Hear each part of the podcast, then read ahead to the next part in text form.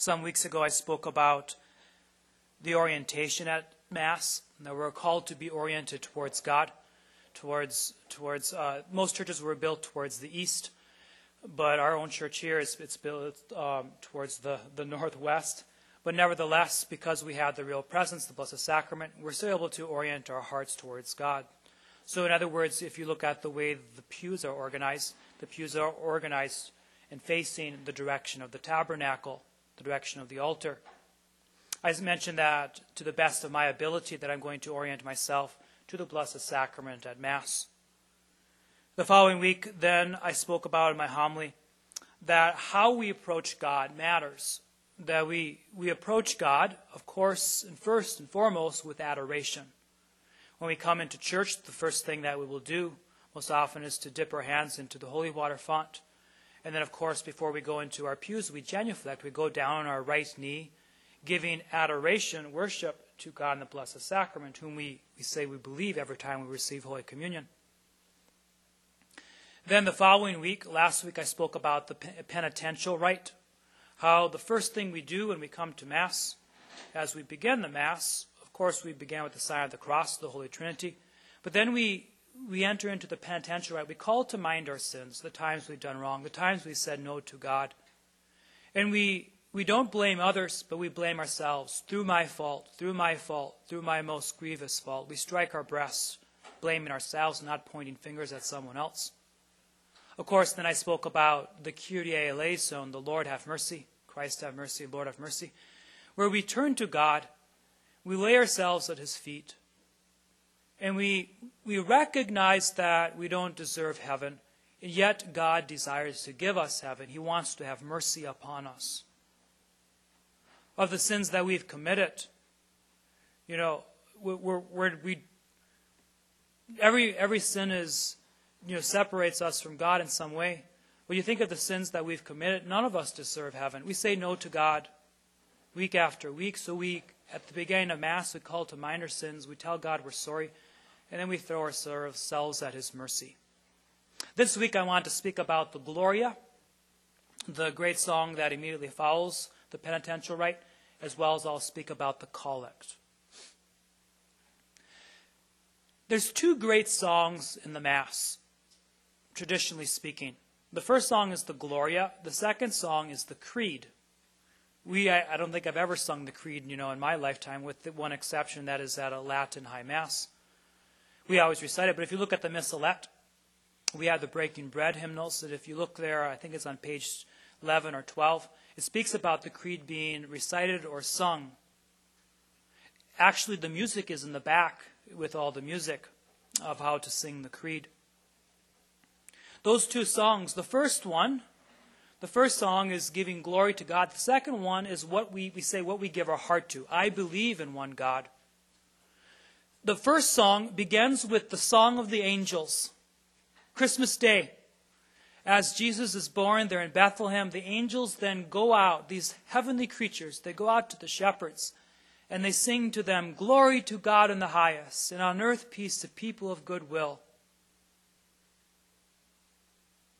At some point, that was immediately incorporated into the Mass because at Mass, who comes to us? It's like a little Christmas at every Mass. Our God comes to us.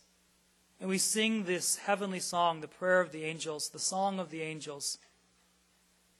And then as we go into the Mass, there's, you know, these poetic, you know, phrases. Uh, we bless you, we adore you, we glorify you, we give you thanks for your great glory. Where I love the new translation since 2011. The previous translation did a very loose translation. They tried to incorporate them into one simple sentence. But I love how there's this repetitious. We do this to you. We bless you, referring to God. We glorify you. We give you thanks for your great glory. How we lift up, well, it's really we allow God to lift up our hearts and in allowing Him to lift up our hearts, this is what we do. We sing God's praises. If you notice the first part of the Gloria, it's referring to the Father, then it refers to the Son, and the closing line speaks about the Holy Spirit, the Trinity.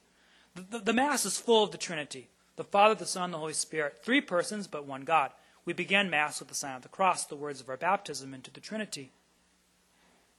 So, so when we come to, to giving glory to God, there's these titles that we use Almighty Father, Heavenly King. Heavenly King, I don't think we understand a kingdom. I mean, we hear about it in fairy tales, we hear about, you know, in stories, but we here in the United States we don't understand a kingdom because we live in a republic and a democracy, you know, combined. But in a kingdom, there's a king or there's a queen. And the, the king is the one who, who calls the shots. He's the one, you know, when he when he implements something, it happens. So he says, okay, on Friday, this is going to take place all across the kingdom. You know, he speaks the word and it happens. God's not, God's not a president like we have in the United States here. We don't elect God to be, you know, the president of our lives. And, you know, and then after four years, you know, then we put someone else and, you know, although I guess we kind of do that, you know, throughout our week. You know, we come to Mass and we say, God, I want you to, to be the one who presides over my life. And then Monday comes and then, you know, it's television or it's, you know, we don't have the official vote, but I guess it happens. But in a kingdom, which is what which is what God's kingdom is. We, we say it in the Our Father, Thy kingdom come. We want God's kingdom to be on earth as it is in heaven. Which means that He's the king. And when He says something, it takes place. God doesn't change His mind here and there. No, He doesn't do that. But He's this this awesome king. He's not a tyrant, he's not a dictator, which is why we have the phrase to remind us in the Gloria Heavenly Father. He's so much greater than any of our earthly fathers. But even our earthly fathers, what, what, what are they there for? They're there to provide, to take care of us, to give us a house to live in, to provide for our needs, our basic needs, to put food on the table, to protect us, you know, that, that no one kidnaps us or whatever that God is a good father. He's a heavenly father, which means he's beyond anything that's here. He's heavenly. We can't put God in our pocket. We can't control God. When you think about, you know, when you were four or five years old, you know, you maybe tried to control your dad, but never happened. It just, it just couldn't happen. Dad was much bigger. And then uh, when we get to, you know, 15, 16, those teenage years, you know, we, really try to push our dad a little more. We push him more and we push him more. And, you know, maybe at some point, hopefully not, not the case, but at some point, you know, we overthrow dad from, you know, his fathership. You know, it, it happens in some families. But that's not the case with God. God is always our father, whether we're 5 or 25 or 75. He's our dad. He's the one who provides for us. He gives us the air to breathe. He's the one who gives us our health. He's this providential God, Heavenly Father. And then we switch gears. We, we switch it to the Son, and we have these phrases, you know, towards Jesus, only begotten Son. Well, that, that phrase we hear another time in the Mass, in the other great song, the, the Creed. You know, only begotten of the Father, God from God, light from light, true God from true God, begotten, not made, consubstantial with the Father, consubstantial, of the same substance, meaning that, that Jesus is of the same substance as the Father. He's God. He's not a different God than the Father. He's a different person, of course, but he's the same God, always existing, always have been. We say that in the Glory Be. Glory be to the Father, and to the Son, and to the Holy Spirit, as it was in the beginning, is now, and ever shall be. This glory to God, that the Son is equal to the Father because he's God too. Then there's this phrase that we hear, and, and of course, it immediately calls to mind other parts of the Mass, particularly the, the part of Holy Communion. We hear this phrase, Lamb of God. Lamb of God. It's one of the titles for Jesus after the Our Father, there's, you know, one of the minor songs, Lamb of God, you take away the sins of the world, have mercy on us. It's again calling back to, you know, the Kyrie eleison. Have mercy on us. And then when the priest holds up the most sacred hosts, Behold the Lamb of God. Behold him who takes away the sins of the world. That's who Jesus is.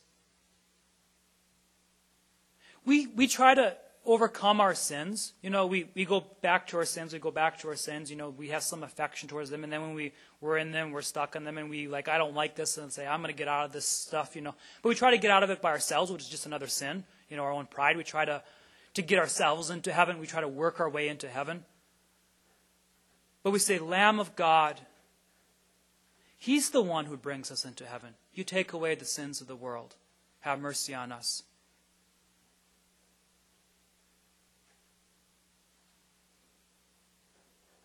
The Lamb of God. In the book of Revelation, there's, there's this final image, or there's a number of images in the book of Revelation, but there's this image of the Lamb, the Lamb who appeared as he had been, like he had been slain. What is the Lamb? He's the one in front of our altar here. It's Jesus Christ, from whom the seven sacraments come, the seven rivers of life. In the book of Revelation, there's this battle between Jesus and, and the ancient serpent, the devil, Satan. And then at some point, there's this verse. It says, And then God threw him into the bottomless pit. It's in the last part of the book of Revelation. Your time's up, you damn serpent. And he's thrown into the bottomless pit.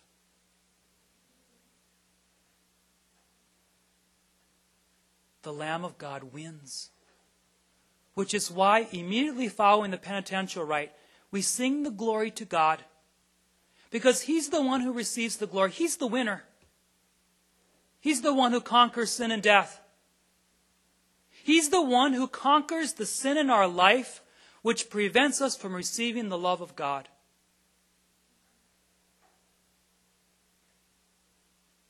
Glory to God in the highest, and on earth peace to people, of good will. We can't receive God's love, we can't receive God's peace unless we give Him the glory first and foremost.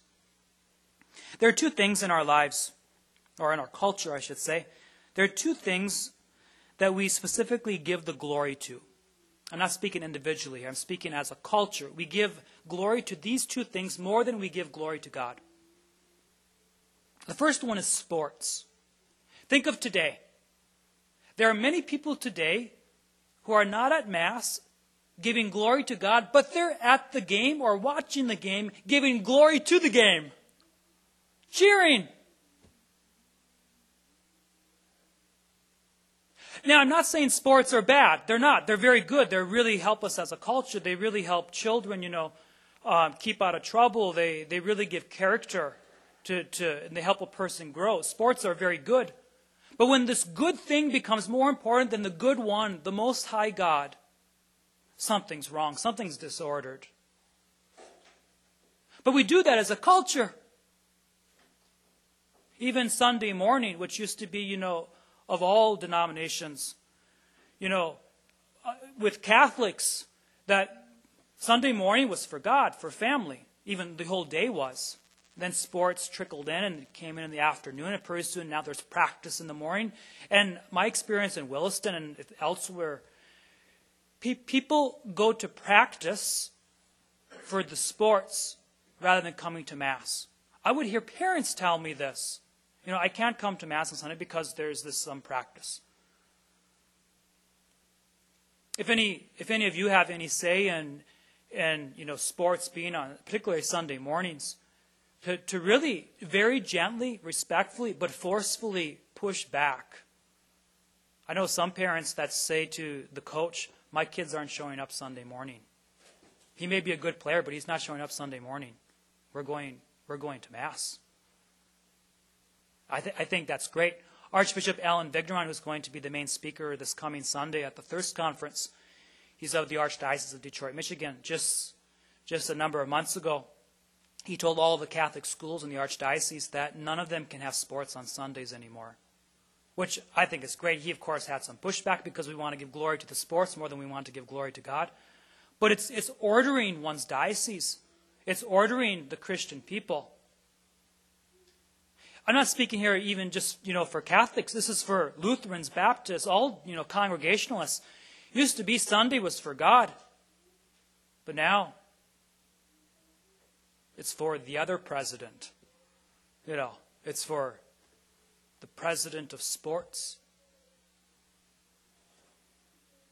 Glory to God in the highest, and on earth peace to people of good will. Peace only comes to us when we give glory to God first and foremost. What's the second thing that we give glory to as a culture?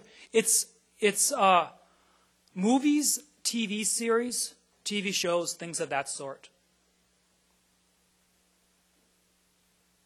Where we, we place a movie, we give the glory to the movie, we talk, you know, about the movie with our with our classmates, with our relatives, with our friends, with our coworkers. We talk about the movie and we give glory to the movies or the TV show more than we give glory to God. We're in cowboy country, we're in ranching country. I, I think in our in the country here, one can give glory to, to the rodeo.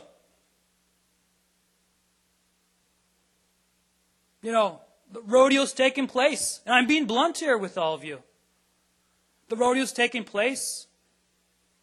I'm at the rodeo. Nothing wrong with the rodeo. Rodeos are actually quite pleasant. I like them. They're wonderful. But who do we give glory to? Is it God or some creature? Glory to God in the highest, and on earth peace to people of good will. We praise you, we bless you, we adore you, we glorify you, we give you thanks for your great glory. Lord God, Heavenly King, O God, Almighty Father, this beautiful song. So when we begin Mass, that's what we, that's what we immediately sing, we, we go into, because we want to orient ourselves for the Mass. We want to make God the focus. Immediately after the Gloria, and I'll just speak a few words here on, on this this part, the, the collect. Our opening reading, I don't know if you caught it, there's this war going on. The war that's taking place is between the people of Israel, Moses being their leader, and then the Amalekites, Amalek being their leader. It sounds crazy in, in our culture today, but it's a really beautiful reading. So what's, what's happening is there's this war, and when, when Moses holds up his hands, God's people win when he puts his hands down, meaning not in prayer, the Amalekites win. That last phrase, how does it go? Let, let me, let me find it here. It, it says, And Joshua, who was the leader of the army, says, And Joshua mowed down Amalek and his people with the edge of the sword. I love that phrase. It, and this is why I love it. More, more so in the Christian sense. When we come to Mass, there's this war going on in our thoughts, in our minds we're, we're trying to, to keep our hearts focused on God, you know, on, on His side. And, and when, we're, when we do that, when we allow God's grace to come in, God mows down those sins in our lives. He mows them down by the edge of the sword. They're cast out from our hearts. But that can only happen if we bring our hearts to prayer. So immediately after the Gloria, there's the collect. The priest will say, Let us pray. And then war is taking place. War is going on. And he holds his hands in the position that Moses had them, and he says this prayer. He gathers together all of the intentions of the Mass, all of your intentions, his own intentions. It's called a collect because they're collected, and he offers these prayers to God. And everybody responds, Amen. Because that's what we want to give our heart to. We want to give our heart to God. But many times, and I say myself included here, as a priest, it becomes a little bit easier because we're required to have uh, an intention for Mass, and it's usually you know the Mass intention that we announce here in just a few minutes. But we're called to have lots of intentions. All of you are called to have intentions that we bring to Mass. But many times we come to Mass, myself included, and we, and we don't have an intention. You know, we show up at Mass, we're physically here, but our hearts are far away. Our hearts are giving glory to something else. But we come with our intentions. We come with our gratitude towards God. We give Him thanks, but we also beg Him. So we began right before the scripture readings with this prayer, the collect, to collect all of our intentions. We bring them before God, and then we hear from sacred scripture, which then gives us direction where to go with these prayers, advice, wisdom, how to carry them out. So at this Mass, as we finish here in just a moment, the liturgy of the Word, let's, let's really bring our hearts to God and let's ask Him for the grace to, to give Him glory first and foremost. To enjoy the creatures that He gives to us, to enjoy sports, to enjoy the rodeo, to enjoy television, you know, assuming that it's all appropriate. But to give God glory first. To give God glory first. Then when we die, we're going to be giving glory to Him. Not ourselves, not our own ideas, but we're going to sing with the angels Glory to God in the highest, and on earth peace to people of good will.